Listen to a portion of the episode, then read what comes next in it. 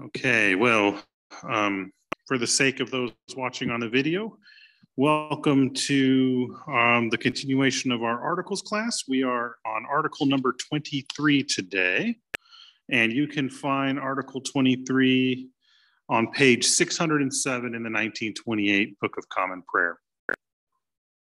So this one reads like so, Article 23.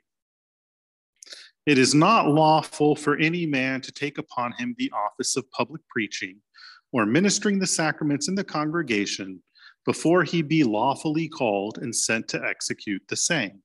And those and those we ought to judge lawfully called and sent, which be chosen and called to this work by men who have public authority given unto them in the congregation, to call and send ministers into the Lord's vineyard.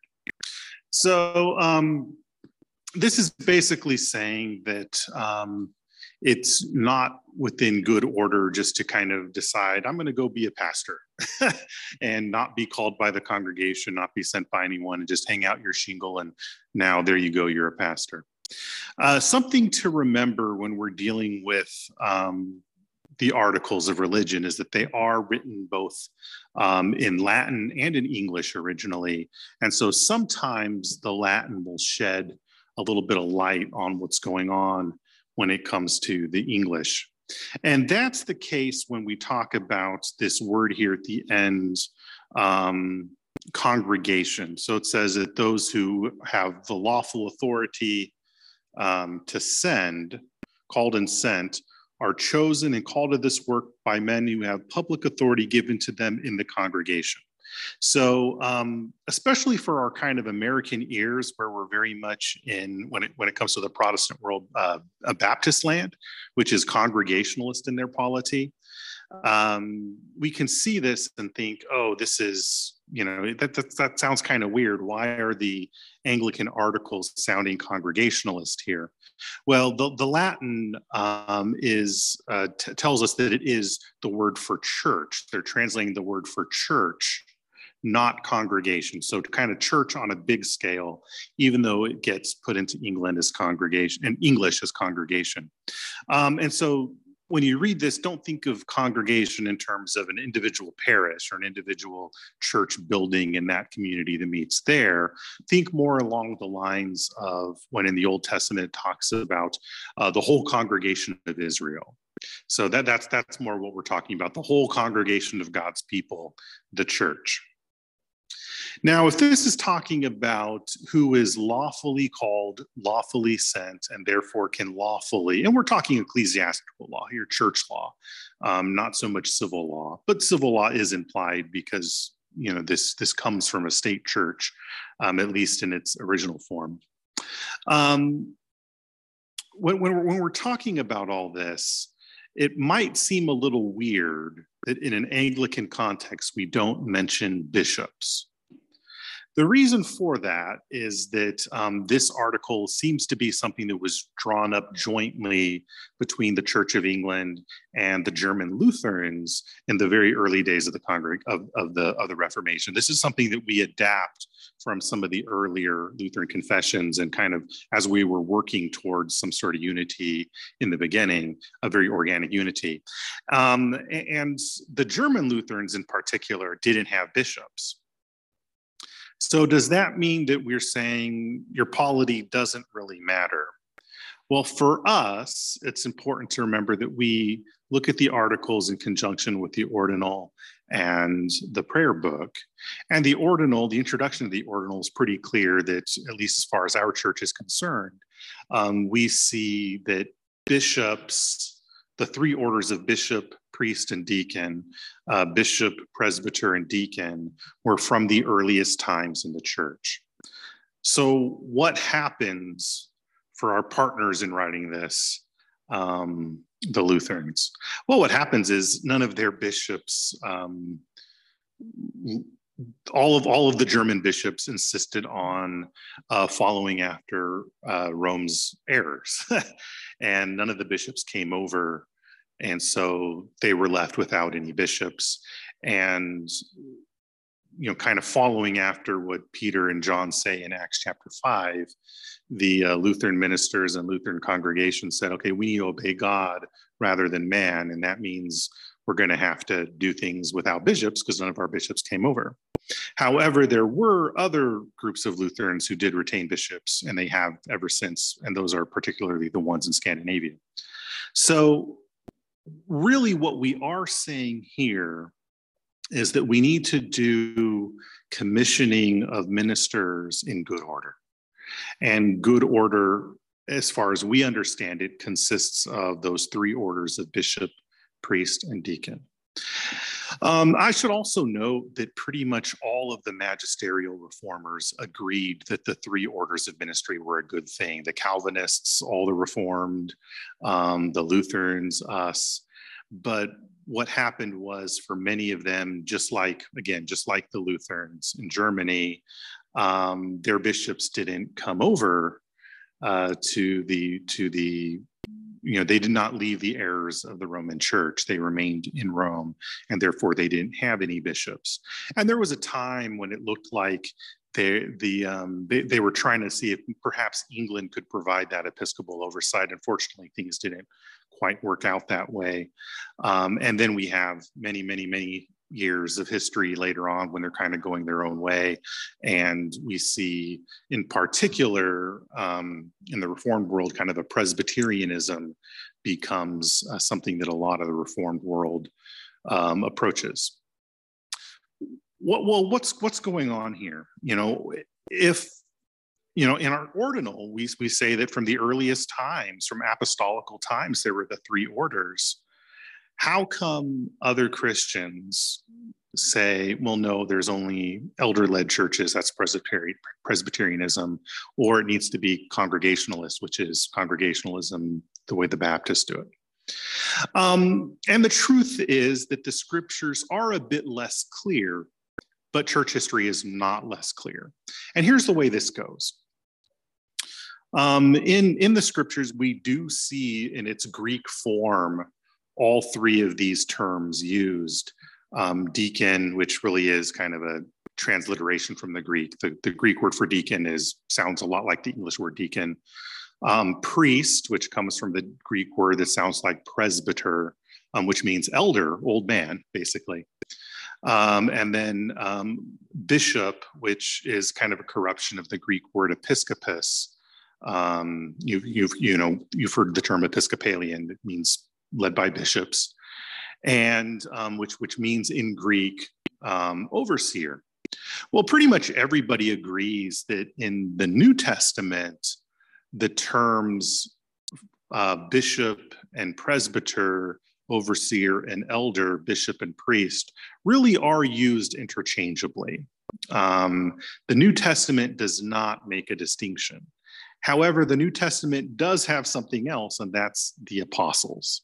So in the New Testament, we still have three orders. We have the apostles, we have the bishop priests, you know, bishops, priests, kind of one order, and then the deacons. And the way it seems like things evolve um, is that the uh, as the apostles die out, the apostolic office um, kind of gets shifted to the bishops. And there is really a big difference. So so and these are the people that the apostles themselves did train and leave in charge.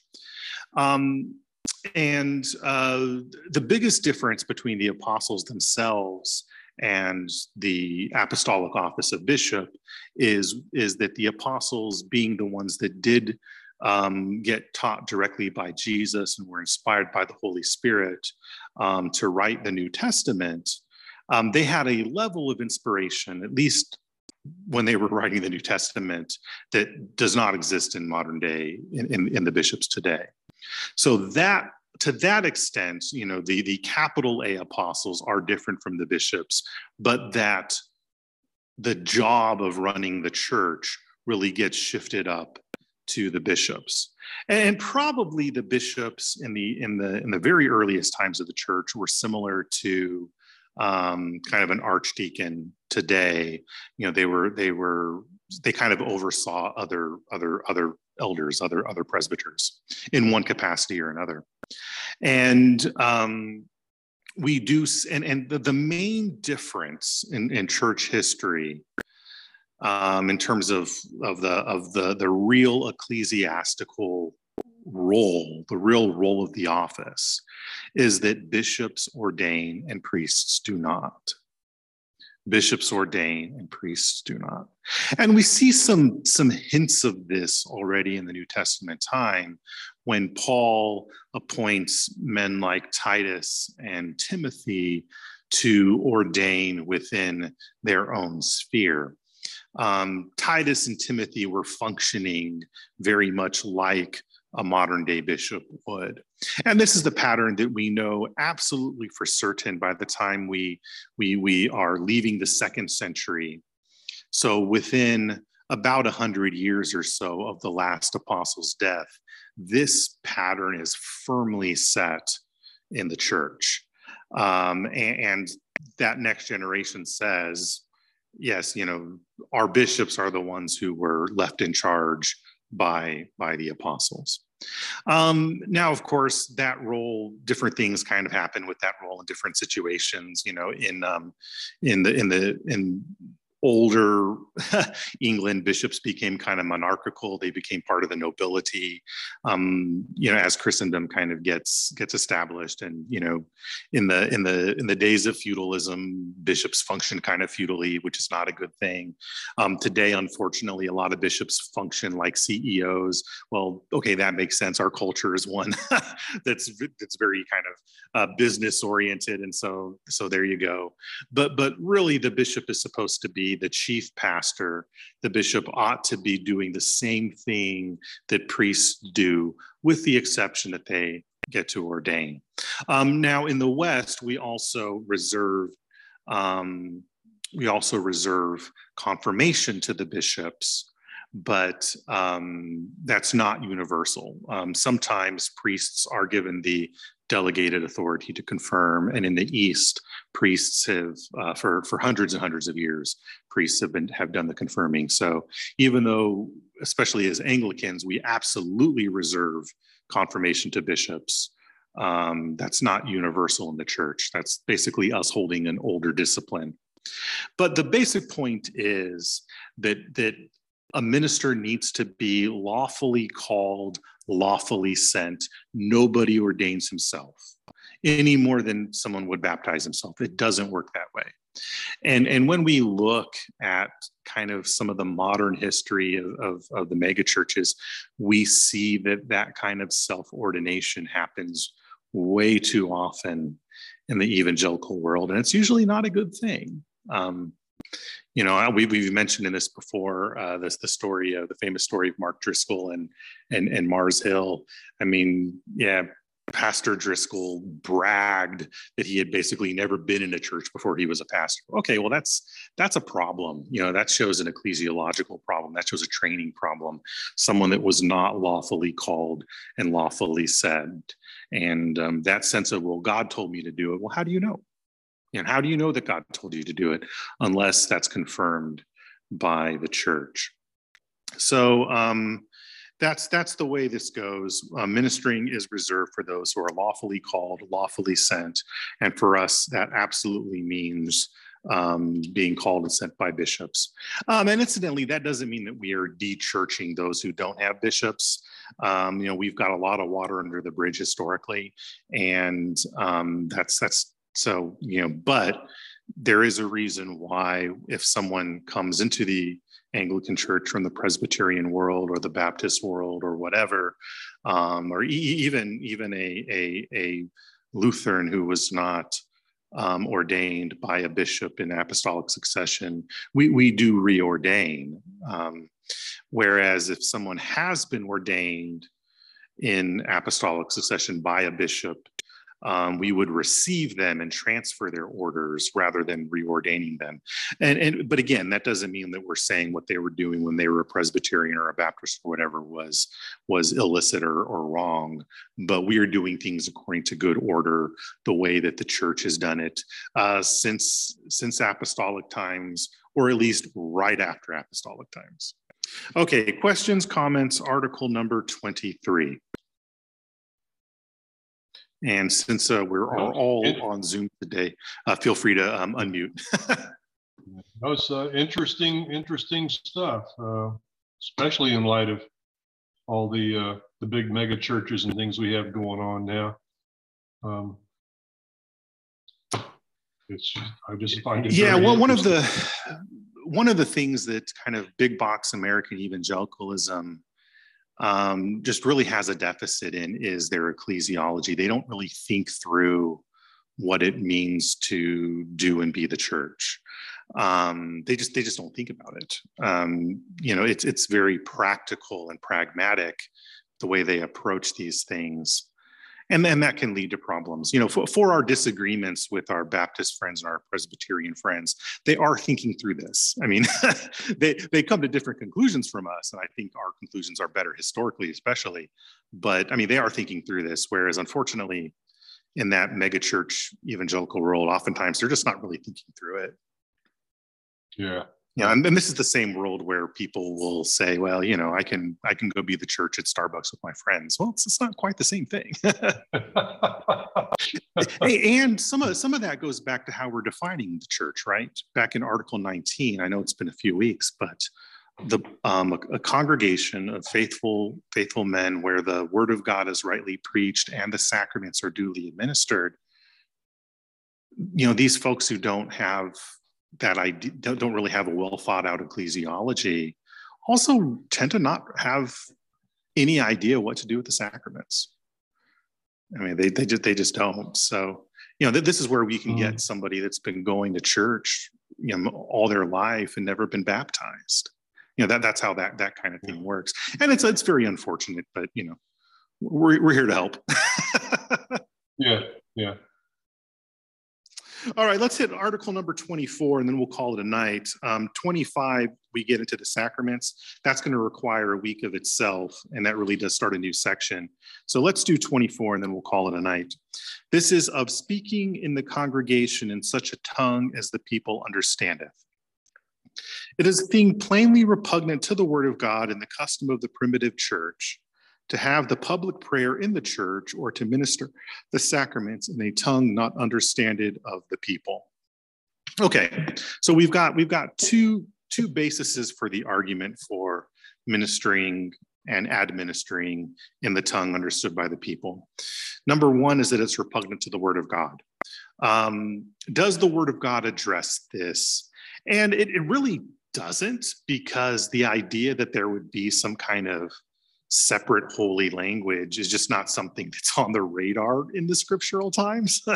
I mean, you know, in, in the Old Testament, these are Hebrew speaking people, and therefore everything's done in Hebrew, right? I mean, it's just it's just the way it is. Um, in the New Testament, we do see there being different communities um, among among the Jews of that time that might not know um, you know there's communities that are worshiping in hebrew other jewish communities worshiping in greek but why are the greek ones doing it in greek? Well it's because that's what they speak. They don't really know hebrew so they're worshiping in greek.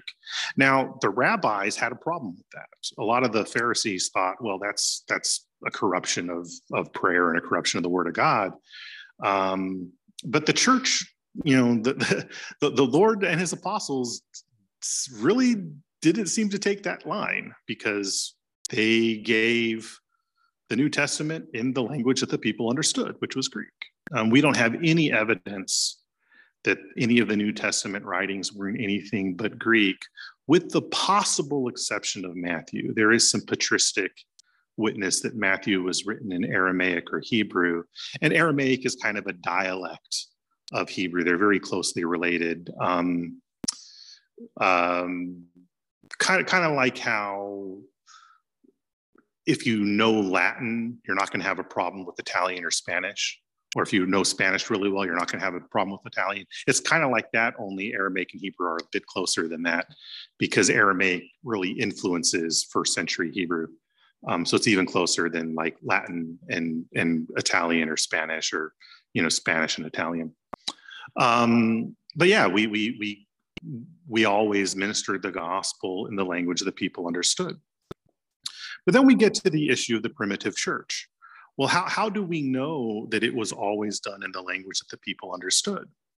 Well, in the East, we end up with different liturgies that are based on where those communities of Christians were.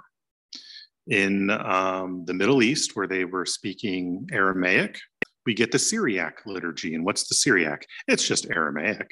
It's just another word for Aramaic. It's the Syrian dialogue of Aramaic, but it's just Aramaic. In Greece, what are they doing? Greek.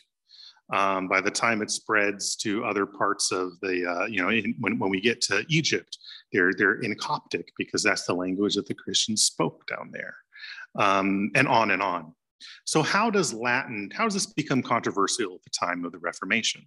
Well, in the western part of Rome, Latin is what is most commonly spoken. Um, and as the eastern and western parts of the empire are going their separate ways around the time of the fall, increasingly folks in the east are not speaking Latin anymore. They're only speaking Greek. Folks in the west are not speaking Greek anymore. They're only speaking Latin. And so um, the very fact that we get Latin liturgies, which are younger than the Greek liturgies, as far as we understand, is a testament to that they were speaking in the language that the people understood. Now, as the Western Church expands, what happens is they bring that Latin with them, and it becomes the language of the educated people. Um, and in some ways, that's that's understandable because um, that's where that's what everybody knows um, who, who, who, is, who is educated. So that's the language where you, if you know Latin, you can speak with anybody else in, in the empire, in the, in the western part of the empire. But on the other hand, that tends to leave those that are less educated out in the cold. Um, advance this by centuries, and what we have is a religion that has been lost by anybody but those who are learned. You, you lose the common people. A, a big part of the Reformation was there were really two things going on at the Reformation when it comes to languages and education. Number one, these um, early modern, late medieval were kind of at that borderline between those two categories, kind of Renaissance era folks. They're beginning to, this rising middle class is learning those original languages. They're not only reading their Latin Bibles anymore, they're actually going back to the Greek and the Hebrew. And so they're seeing where the translations were bad and that where, where some of the theology had been corrupted by bad translation. But the other thing is they're also wanting to get the scriptures so that everyone understands it, just like it had been done in the primitive church and in the apostolic era. So it was very much insisted that each country needs to do their their liturgies, their worship, their scripture reading, their preaching, um, administer the sacraments in the language that the people understood. Um, for us, of course, that means English. Um, and I should say that there was that, that because even at that time of the Reformation, Latin was still the language of the of the educated, the language of the academy, the scholarship. That um, most everything we did in English, we also did in Latin for the sake of that international conversation but also um, a very early version of the Book of Common Prayer was translated. I think the first translation of the Book of Common Prayer was into Latin for use at Cambridge and Oxford because they were still speaking Latin in the classrooms there, and everybody knew Latin, so they still did did um, the prayer book and the, the the the Book of Common Prayer liturgies in Latin. But for the rest of us, it's English. Um, that brings up a, a very important question in our context. Has the prayer book English has has English evolved to the point where prayer book English is no longer a language that the people understand it? Um, now, obviously, my answer is going to be no. Otherwise, I'd be advocating for us to change liturgies, right? we wouldn't be using the 1928 prayer book. Um, and and and basically what I would say is that um, while there is a learning curve, it, it's not such that it's that it, that it can't be understood. Um, there, there might be a learning curve, but it can still be understood. And the benefits of retaining the traditional English are um, keeping alive the, the, the liturgical heritage that's come before us, that really robust theology, the robust um, um, um, prose of our forefathers, which which for all the strengths of the modern liturgies, they just don't have that. There, there, it's a lot more. It's a lot more flattened. Um, that doesn't mean it's necessarily bad, but there's a place for keeping that alive um, I don't think it necessarily has to be everywhere.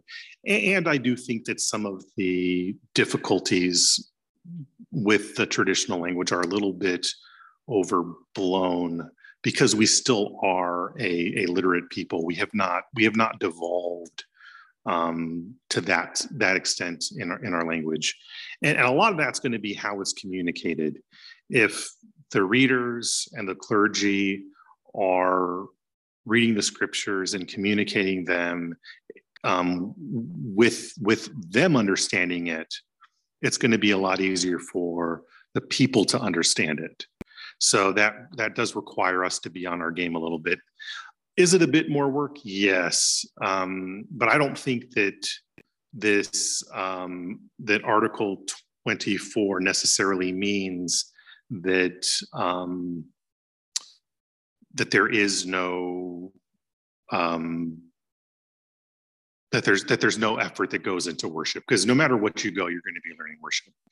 And then the thing about it is i have i have never met um, an unchurched person who when they experience liturgy like what we would do here at all saints they say oh my gosh that's just so old fashioned and i can't understand a word of it. That never happens what I do get are are Christians of of large largely, you know, frankly, kind of baby boomer generation Christians um, who just to them that kind of speaks of the thing that they left behind 40 years ago 50 years ago when they when they were when they were kids. And so so it's it's it's not really an issue of difficulty but but it's it's kind of an assumption where where that generation says but an unbeliever doesn't understand it. They're, it's going to be weird to them. All liturgy is going to be weird to them. Church is going to be weird to them. They're unchurched. That's what it means. So I, have never i've never really seen it as a as a significant barrier to um I, i've never i've never run into anybody for whom it is a enough of a barrier to where they just can't worship. I've never experienced that. I've experienced people that don't like it but that's not the same thing uh, cool. Qu- questions, comments on number 24. And then we'll go ahead and call it. Um, I'm good. Thank you. All right. Thanks, Scott. Thanks, Father Isaac. Thanks, Mickey. Um, we will we will uh, resume next week, and um, providing everybody is uh, folks have recovered because there's so much sickness going around. I'll see you all on Sunday. God bless. Thank you, Isaac. Thank you. Thank you.